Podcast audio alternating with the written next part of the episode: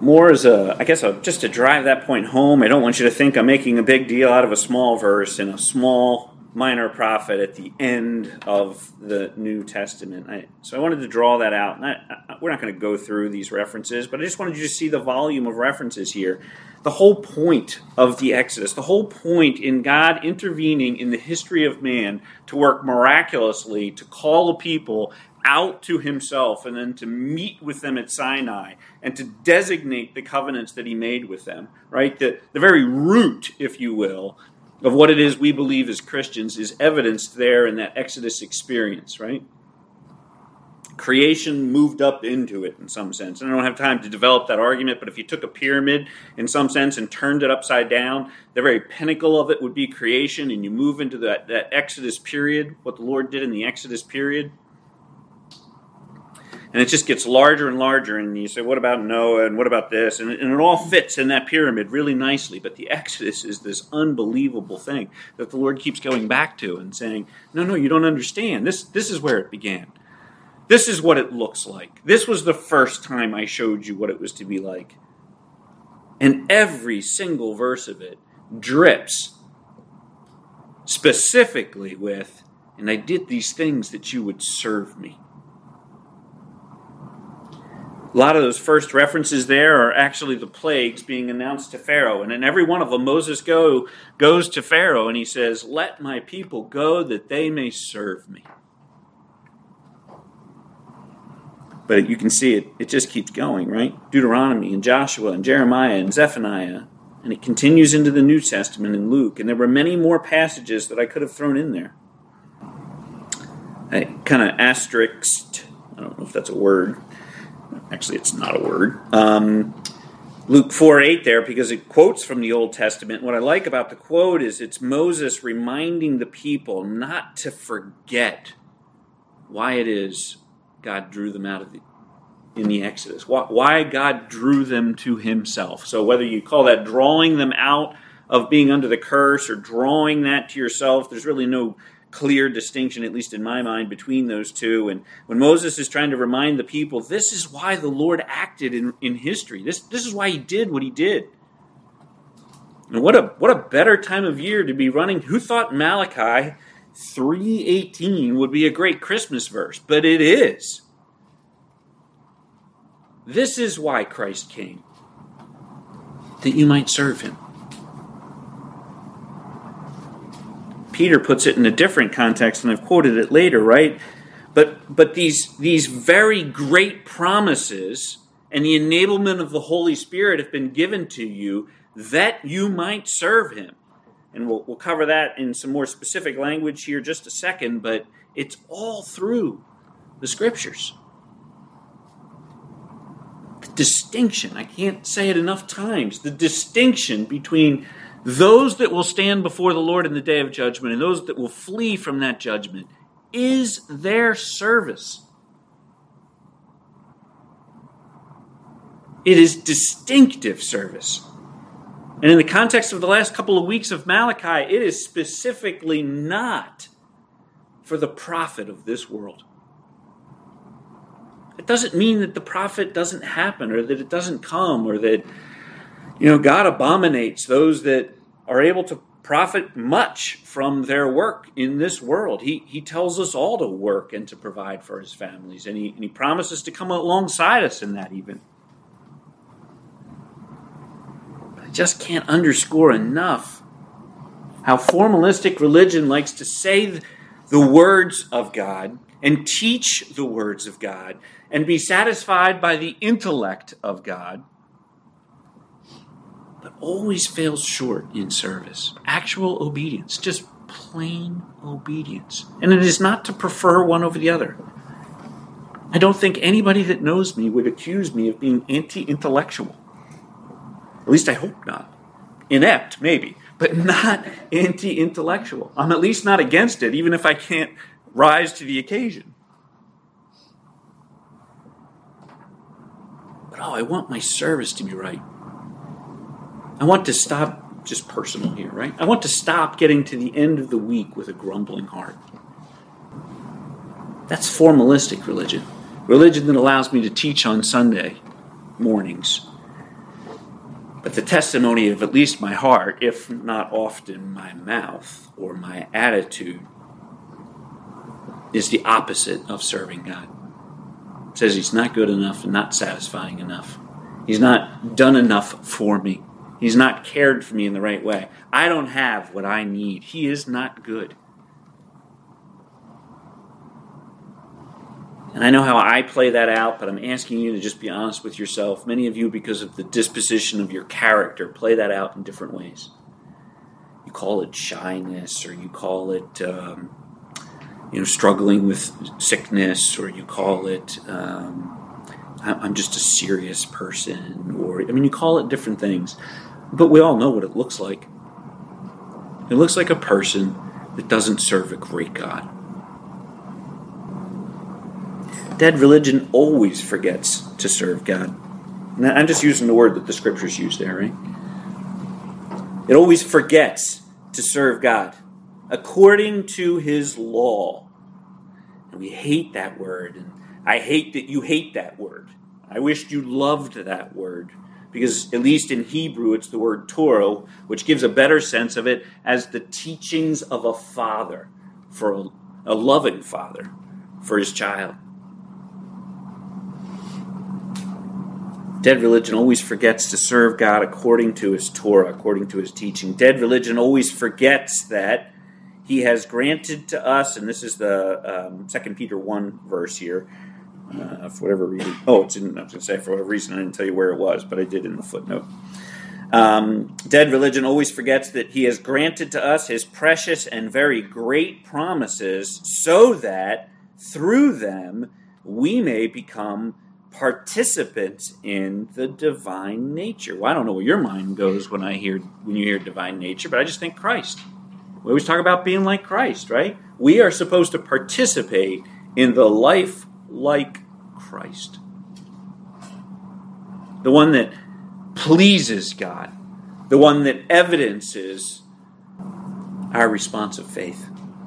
And it goes on in uh, the next verse, verse 5 adding to our faith and it, the the your English Bibles will say virtue, but I uh, I dislike that word a little bit because it means something differently in modern English than it meant uh, about 3,000 years ago in Greek literature. When, when the Greeks talked about virtue, they had some very specific things in mind. As a matter of fact, there, there are books that you can buy talking about the Greek concept or philosophy of virtue. And it really comes from this word arete. And the best way I can describe that to you, this appeals to my sons. I get that it will not appeal to everybody in the room, but as a father of sons, I work for son metaphors, right? And, uh, you know, for my sons who have more uh, knives than anybody could possibly use during a lifetime and are still looking to purchase more, um, they like this metaphor. You can talk about a knife having certain kinds of perfection, but if you never use it, if it never satisfies the intent for which it was created, it lacks virtue. It's ornamental, but it is not virtuous. For a thing to be virtuous, it must be excellent for the end for which it was formed or created. That's the sense of arete.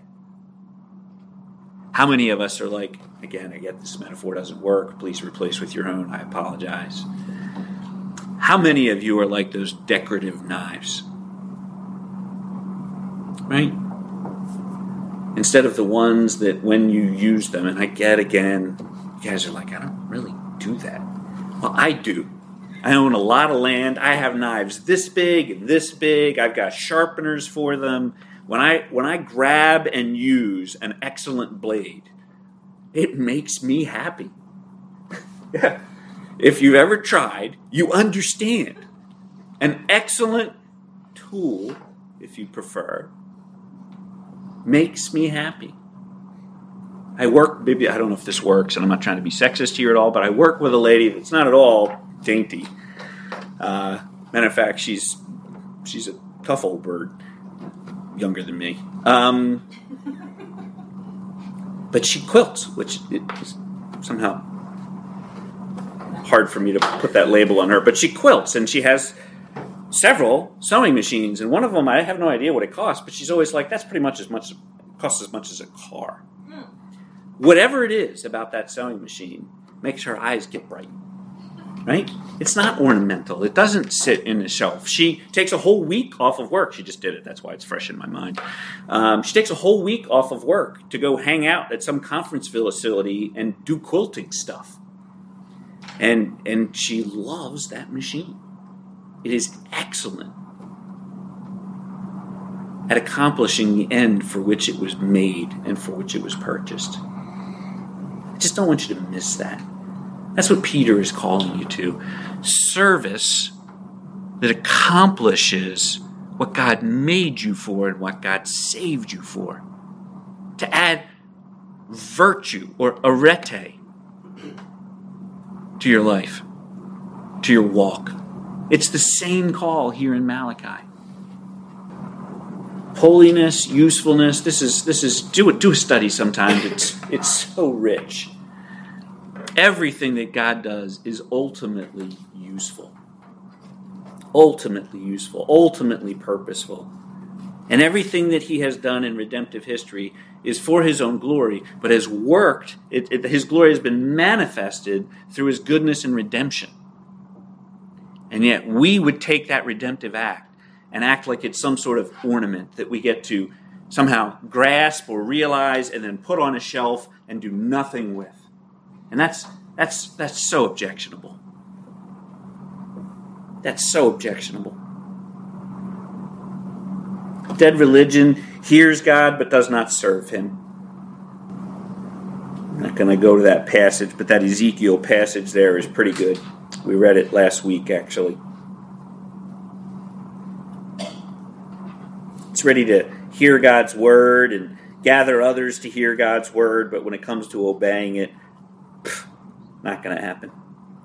And you're familiar with the James passage there, right? Faith and works. So, I'm not to, not to, I don't want to say bore you, but I'm not going to uh, weigh you down with, with that. stay on target with Malachi. The righteous and the wicked listen to God's word, go through the motions of religion, want God's goodness, and name God's name. But only the righteous serve God. Serve God. Please don't make that word other than what it is, right?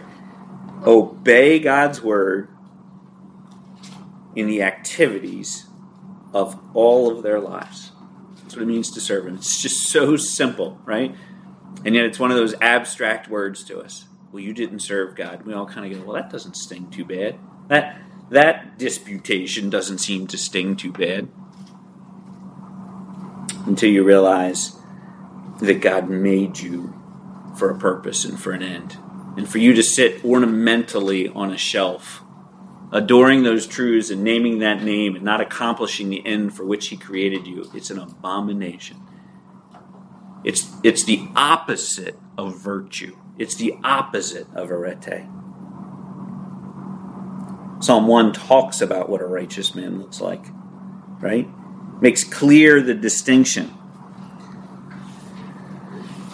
And one author says, um, you know, the Psalm 1 makes clear the distinction that the distinction is not a matter of how a person appears to anyone or how they are understood by anyone or how they even understand themselves, but how they are treated by God. You say, What's the point of that? I just want to be clear that you are not the standard.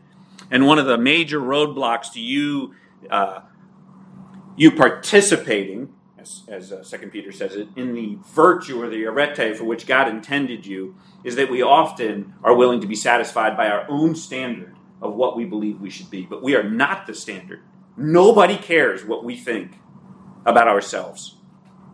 That He is the standard. God will judge. And one of the most, to me, one of the most frightening passages in all of Scriptures, right, is the one where He separates the goats from the sheep. Lord, Lord, did, did, did we not prophesy in your name? Didn't we stand up on Sunday mornings and teach out of Malachi until people's eyes bled? Depart from me, I never knew you. You say, well, Paul talks about grace alone. I'll tell you what Paul says, as far as I'm concerned, that helps me to sleep at night. Paul said, Be found in the race, running flat out for the glory of the Lord, even when your body is weary and broken and hurt. And because you're running flat out for the glory of the Lord, you can have confidence that you know Him because you're in the race, you're running toward the end which He intended you. That's what Paul says. So, how does all the grace stuff fit in? I don't know, but I'm not going to diminish that other passage. Actually, I do know, but I don't have the time to develop that. I don't want to act like I don't care about grace. I care infinitely about grace. Without grace, I ain't doomed. Without grace, I don't get to be in the race. I never would have qualified. And the same grace that allows me to run the race demands that I continue in that running until the day He takes me home. It's being in that race. Not being willing to sit on the sidelines, not being willing to be discouraged, not being willing to fall down in sin and lay down in it instead of standing back up and asking for forgiveness and continuing in the race. Not counting all my losses as too much a price to pay and therefore quitting the race or walking the race. You say, I have to run? Yes. Yes. How do you know? Because Christ says, I require all of you. He that would not surrender all cannot be my disciple. It is important to see that the standard is God's standard, a standard that we are to be striving in the fear of God and in the strength of God to accomplish. I want to be careful here. So much is required of us, and yet we are desperately needy of what God must supply for us to do it. I, I just, I just want to be so careful. I, f- I see no contest between my infinite need of God's sovereign work and my infinite obligation to add virtue to all that He has done by satisfying my infinite need. I, I see no contest there. How do they play together? I'm not exactly sure. But I can cite them and reference them and quote them from beginning to end of Scripture. Any teaching that diminishes that has the gangrenous smell of dead or dying religion, I use the metaphor of Malachi.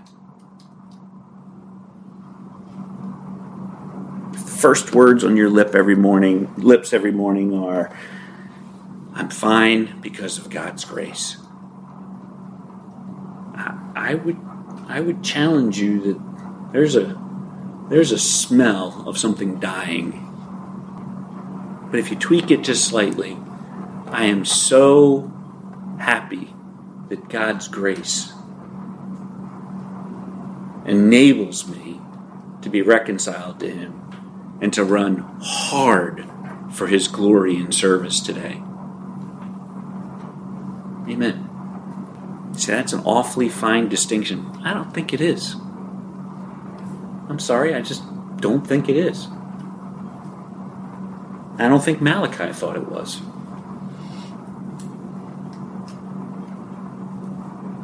I don't think John the Baptist thought it was. I don't think Ezekiel thought it was. I don't think Christ thought it was. I don't think Paul thought it was. I don't think Peter thought it was. Because so much of their writing talks about this very thing. And then we come to Malachi 4 4, which is really the beginning of our lesson today. So, because those things are true, don't forget, remember the law of my servant Moses the statutes and rules that I commanded him at Horeb for all Israel. Remember the Torah of my servant, the, the teachings that I gave him. Deuteronomy 12 28, be careful to obey all these words that I command you, that it may go well with you and with your children after you forever. Notice how that plays into verses 5 and 6, particularly 6.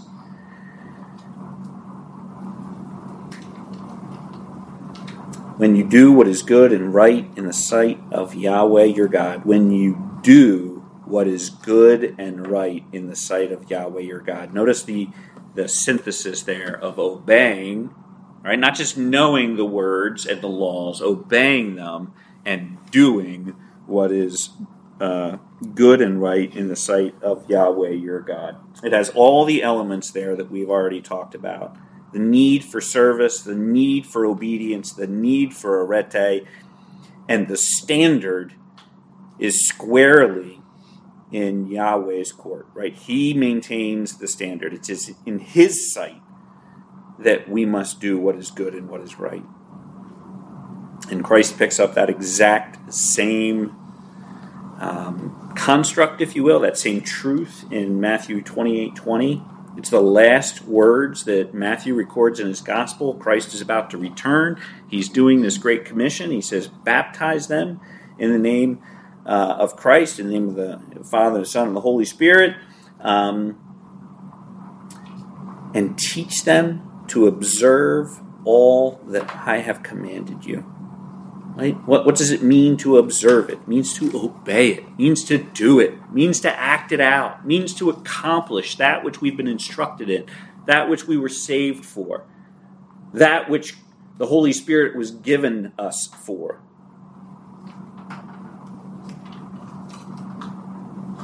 And so 4 4 stands like a, a narrative summary, if you will, over all of Malachi because these things are true, and we're going to review what these things are here. I've listed them all out for you, and we're not going to te- reteach through them, but we are going to go through them quickly enough to get a, a good sense in our minds of what's going on here.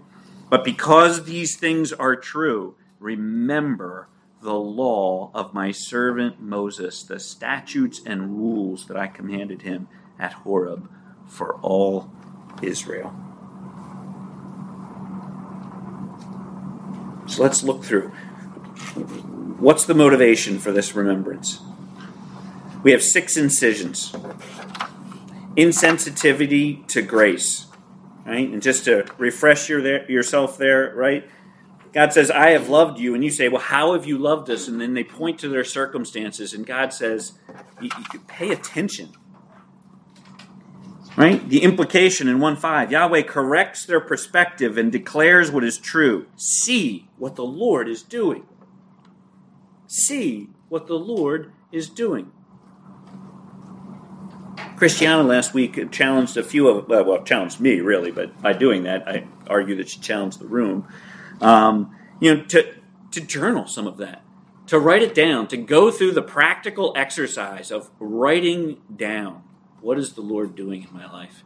And how am I thinking about it? I recommend that, particularly in this one. It's super helpful.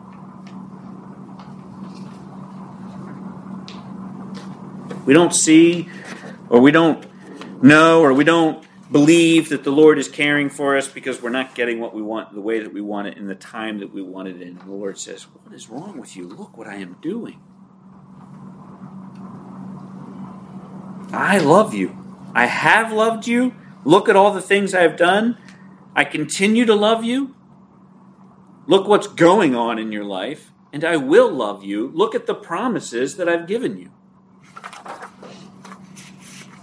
Insensitivity to grace, insincere worship.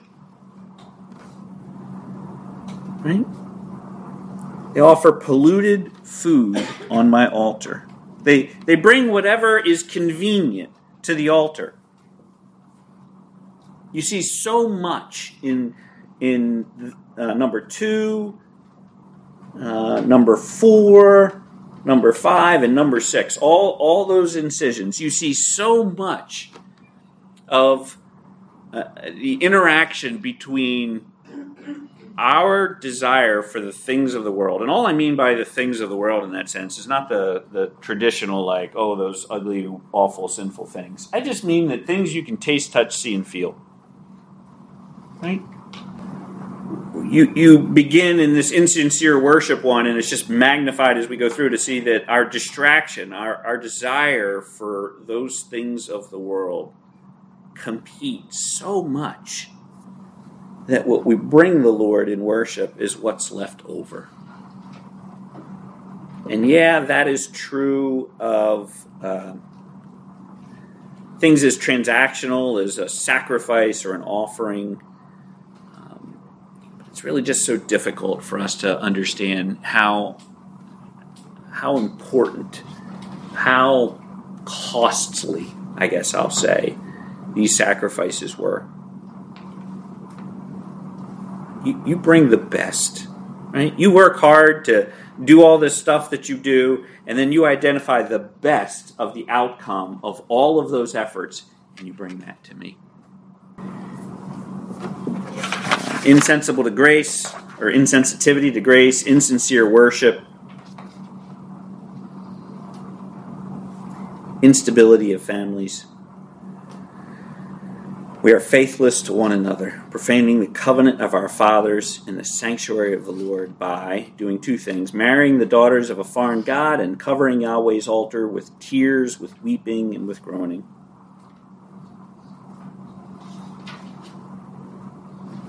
It is, it is grievous to me that the statistics for broken homes and broken marriages in the church is identical is identical to the world's.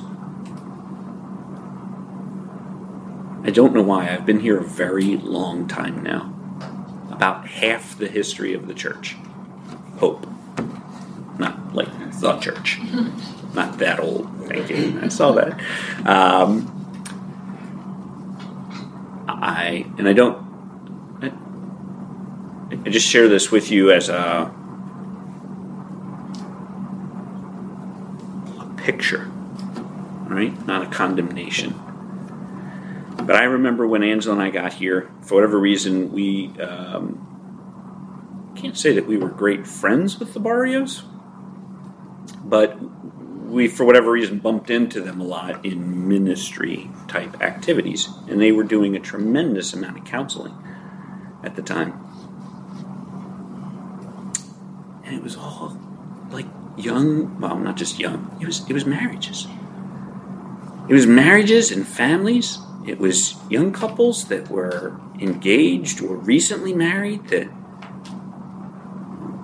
were were just tremendously unfaithful to each other in in all sorts of different ways, both physical and emotional and spiritual. If you could talk about, I don't even know what spiritual means in that sense, but not fulfilling the obligations that God intended them to fulfill. That's what I meant by spiritual in that sentence. And I just remember we, we were we were so impressed by that. And it wasn't that this church was worse than the others. I just think we got some insight into it because of this person that we had been bumping into who was so active in ministering to those very kinds of people. So that's all I was trying to say, right? There's no condemnation or criticism there. I'm just I'm just sharing that with you. And why I am less I intersect less with uh, Pastor Gabe. He seems like a crazy busy dude. And he's got additional help now, right? Other people that, that come alongside him, like Mike Moody, for instance, and, and try to help out. These are busy people. I probably have a little more access to some of the stories from the men, and I have no access to the stories from the women, which I'm grateful about. But I happen to know there's a, a healthy women's counseling ministry in this church as well. You say, is that is that all horrible? I, I, I no, yes. I guess I cite it as an indication that we need to hear the message of Malachi. That someplace along the way we have discarded the priority of satisfying the God given covenants of family. And we have allowed ourselves some self established standard that says it's okay. It's okay. At a minimum, it's okay that we are not sold out to our roles as one flesh in Christ, husband and wife. It's okay. Because it's so hard, by the way. I'd be the first one to admit it. It is okay that we are not doing a good job raising our children. You say, How do you know if you're doing a good job? I'm, I'm not sure. Go talk to Pastor Plum. that would probably be my response. He seems to have done a great job with four children. One, two, three, four. Did I get that right? Four? Four, yeah. Okay. I'm still trying to do it with two. I'll let you know how it turns out. Sensitivity to grace, if I keep repeating, I'm hoping you memorize them. Insincere worship, instability of families, inaccurate. And by the way, then when things don't work out, we just get emotional in our worship. Right? God stops responding to us because we are not responding to Him in the way that we obey and serve Him. And so we just decide we're going to turn up the emotion on our worship. And God says, Stop it, stop it. I'm not interested in your tears. Return to your families.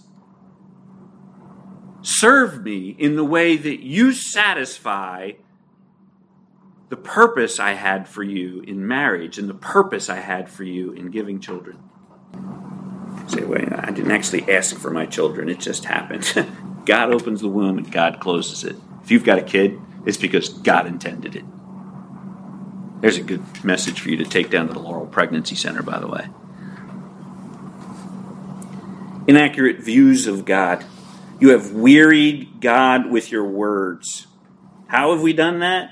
By saying everyone who does evil is good in the sight of Yahweh and he delights in them, or by asking, Where is the God of justice? And again, that or is conjunctive, not disjunctive, right? It's both, not either or.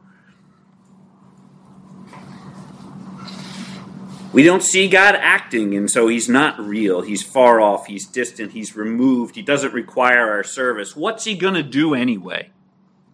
Look at that guy. He's not doing anything to that guy. What's He going to do to me? Well, I don't know. Is that guy called of God? Because God might be pouring out an extra dispensation of mercy, if you, if you can use the word dispensation of mercy on that guy, knowing that this is all the goodness he'll ever see. Because the judgment will consume him. I don't know what God's doing in that guy's life. I just know that these six disputations are for us that name the name of Christ. And when we act as though God does not care about our daily activity and its consistency or compliance to his law and his rule, he considers that wearisome. And how does that one end? It ends by saying, God will come and he will judge. And the implication is act now in accordance with my standard. Not your standard, but my standard. Because when I come, that's it. That's it.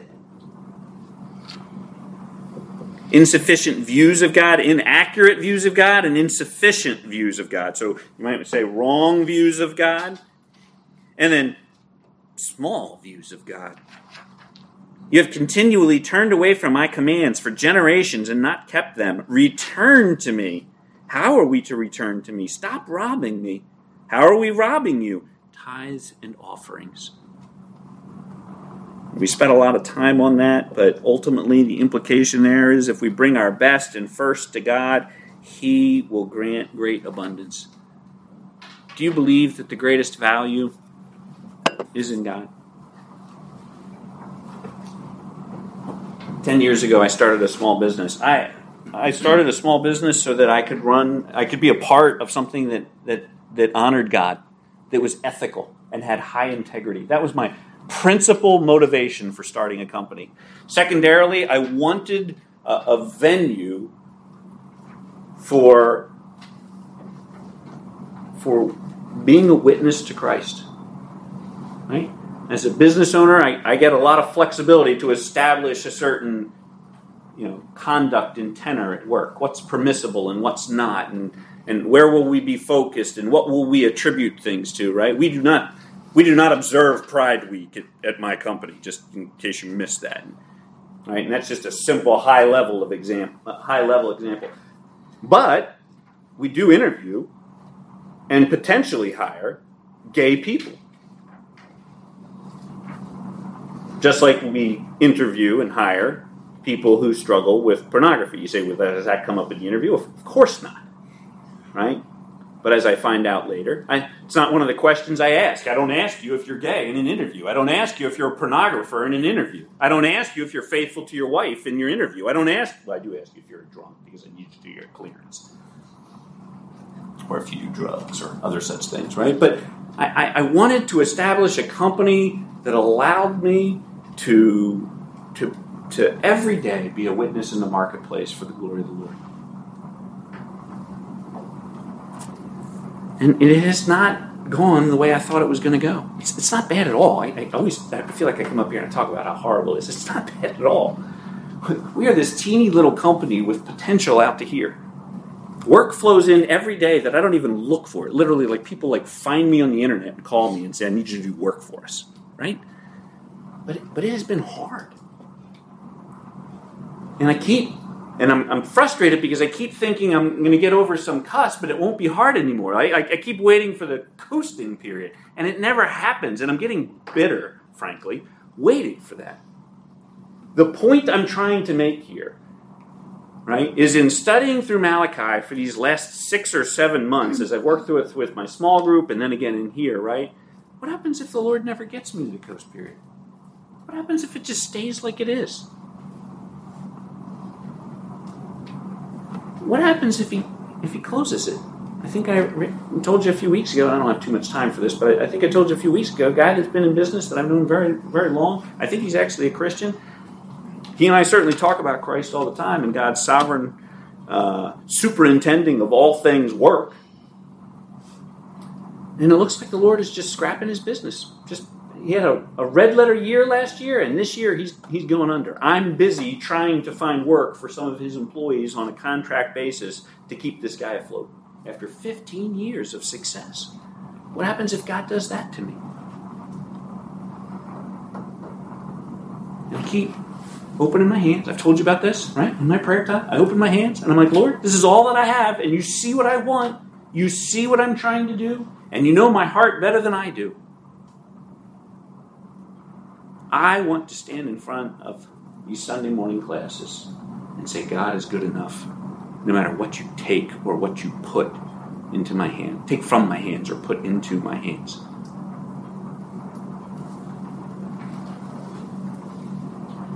I want to show that that God is the greatest value. Not by some fiction of my own activity, not like some actor. I'm a good speaker, I'm dramatic, I'm Irish, it comes naturally. Right? I don't want to impress you with something that comes from me.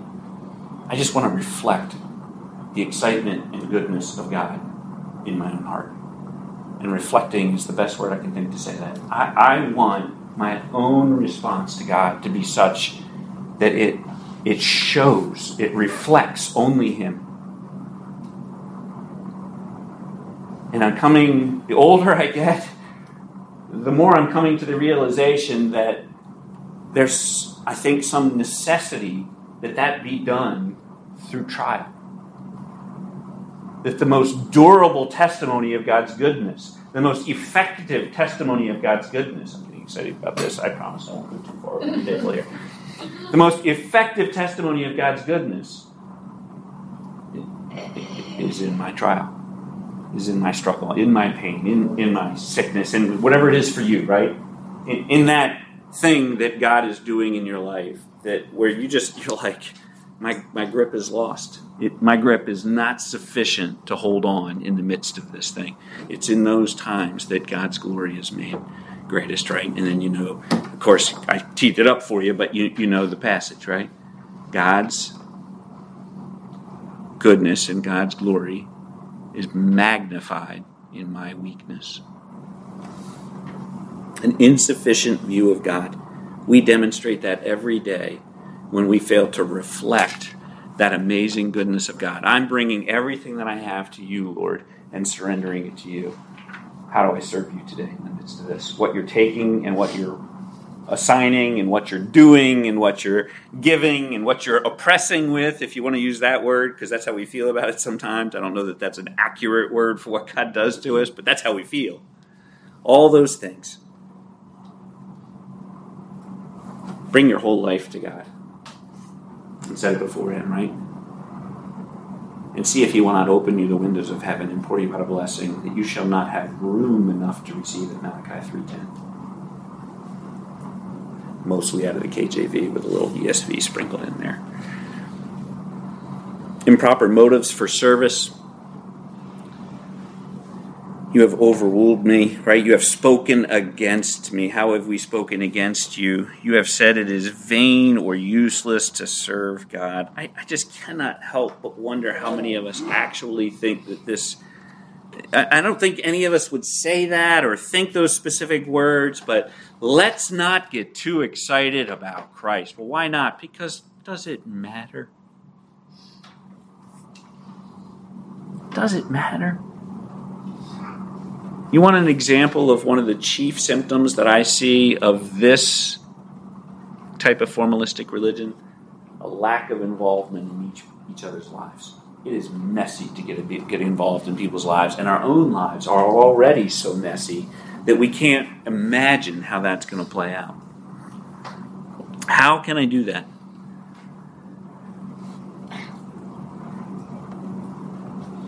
What is the profit of our keeping his charge or of walking as in mourning repentance before Yahweh of hosts? Is he really paying attention? Well, he is paying attention. Those who fear God and esteem his name live in strong distinction to the ones who do not by serving him. Insensitivity to grace, insincere worship, instability of families, inaccurate views of God, insufficient views of God, and improper motives for service. And then we have here in the epilogue this summary challenge. So remember the law of my servant Moses, the statutes and the rules that I commanded him at Horeb for all Israel. And I don't want to make too big of a deal about this, but remembering to keep the law of the Lord really seems to speak, I mean, just directly into incisions 1 through 3. And preparing for the coming day of the Lord really speaks into those incisions number 4 through 6. I love that in Deuteronomy 31, 9 through 13, Moses challenges the people that every seven years during the Feast of Booths, gather all the people and read the law, that they may hear and learn to fear Yahweh your God, and be careful to do all the words of this law.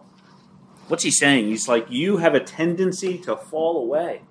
You have a tendency to, toward formalistic religion. You have a tendency to, to, to live in the culture of religion without the heart of religion. And so every seven years, and, not only that, but every seven years, I want you to gather the people for a time of remembrance, and I want you to read the law to them that they may hear and learn to fear Yahweh, your God. Don't miss that.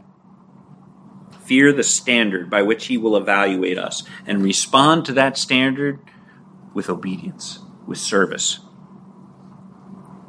And that their children who have not known it may hear and learn to fear Yahweh, your God. Those same challenges are repeated in the New Testament, lest you think this is only an Old Testament context. Look at James 2 7, Hebrews 12 14, John 14 15, Matthew 7 22 through 23, and Romans 6 2, and others.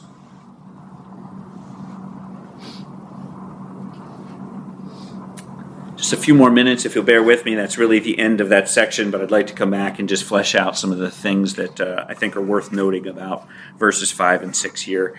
I called it a bridge to the New Testament, one story, and I, I quoted that Joel B. Green. He does a great job talking about how Luke picks this up as though there were no break. A lot of New Testament commentators like to talk about, hey, this is the Old Testament, and then you get to the New Testament and they talk about promise and fulfillment. And by fulfillment, they somehow mean what was done in the Old Testament is done, and now we start this whole new thing. And I, I dislike that. I dislike the disconnect between the Old and the New Testament. That doesn't mean that Christ did not fulfill things, but the way it's presented is though it, it it's just different. Well, it's, it's not different, and it's like trying to you know grab this heavy pendulum halfway through the stride and stop it and go, well, I'm, I'm not going to let the Old Testament swing into the New. I'm going to lose all the momentum, and I'm going to start all over. Well, what do we do with all that? And Luke does this great job of, of going back to the Old Testament and just showing Christ in the context of the, this is, is the follow through on that pendulum swing. And, and that's a that's a poor metaphor, but it's, it's the best one I got for right now. The Bible is a narrative of God's work to bring glory to himself by manifesting his goodness in redeeming for himself a peculiar people. I hope you can remember all those things. It's a full narrative, right? A story, if you will. It's a full narrative of God bringing glory to himself by manifesting his goodness through the redemption of a peculiar people, a people called out to himself, conspicuous in their service. Behold, I will send you Elijah the prophet before the great and awesome day of Yahweh comes. In Matthew 11, 13 through 14, and 17, 10 through 13, make it very clear that Elijah is, this Elijah here, is John the Baptist. It's also in Luke 117.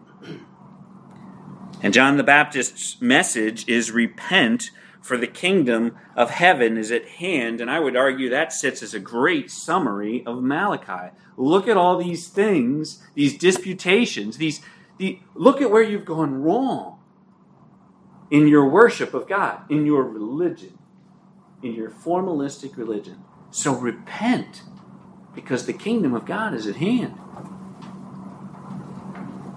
Christ says the same thing in uh, Matthew 4:17.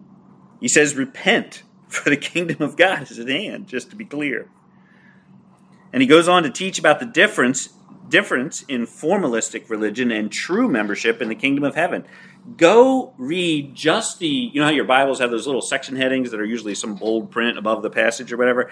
Go through the passage and uh, this uh, you know Matthew six one through seven twenty nine and just read those section headings they look remarkably like the six disputations in Malachi. Obviously bigger because you know they're coming through Christ and he's revealing this is what I really meant. You didn't get it, but this is what I was really saying. And so in some senses they're explanatory, but they're they're remarkably similar to the six disputations of Malachi.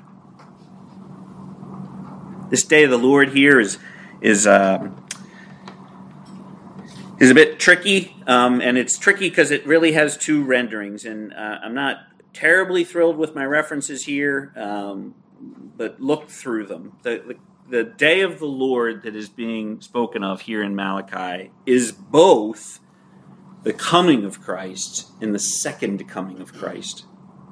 And you say, well, which is it? My answer is it's definitely the coming of the Messiah because it's in the context of this Elijah who will come as a messenger. And Christ said, and, and Gabriel said, that John the Baptist is this Elijah.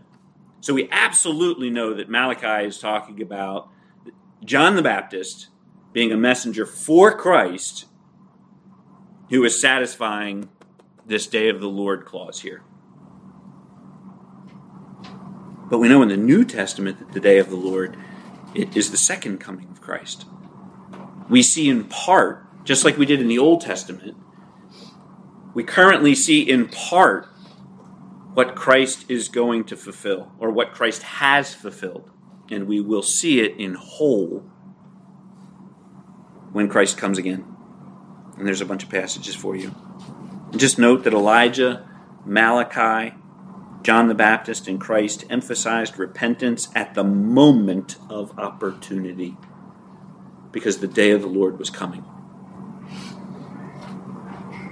Consider these six disputations and do not, do not miss an opportunity for repentance, for, for change. To open your hands to the Lord and say, Lord, in, in one or more of these ways, I have participated in empty formalistic religion. And will you please help me to fix that in a daily service for you, a daily obedience. Kingdom of. Oh, I didn't finish my thought. I'm sorry. Uh, well, I guess it's good enough by as it is. The kingdom is coming, though yet far off, quote unquote. But now is the moment of opportunity for repentance. And that's what Malachi is getting to here. Remember the law of my servant Moses, the statutes and rules that I commanded him at Horeb for all Israel. Behold, I will send you Elijah the prophet, for the great and awesome day of the Lord is coming. You hear the imminence in his voice? So you need somebody to remind you or to recall you to repentance. And then this is a difficult passage, but the, the meaning isn't hard. It's just the specifics of it that's tricky in verse 6. And he will turn the hearts of fathers to their children and the hearts of children to their fathers, lest I come and strike the land with a decree of utter destruction. So there's an imperative here, just in case you hadn't noticed. The, the work of Elijah and the coming day of the Lord need to happen effectively, or Christ will come and strike the land with a decree of utter destruction. And again, the interpretation is easy enough to get the sense of but hard to understand the depth of. On its on its face, the passage is God is calling his people back into relationship with himself, and he's doing it across the generations, right? The fathers and the sons. But how it specifically plays out, I've only there's a, about six different interpretations of it. I've only picked up on, uh, uh, I'll say the fourth and fifth ones. It's really fourth and fourth modified, but doesn't matter. Um, the couple of alternatives that are offered here is that the metaphor of reciprocal returning of fathers and children's hearts is um, is about um, returning to the covenant of God. In, in every sense, I, I, or at least any sense that makes any sense, um, I, I, think this passage is talking about returning to the covenant of, of God. In other words, returning to the uh, active obedience through service to the obedience of God's teaching, God's word, God's law.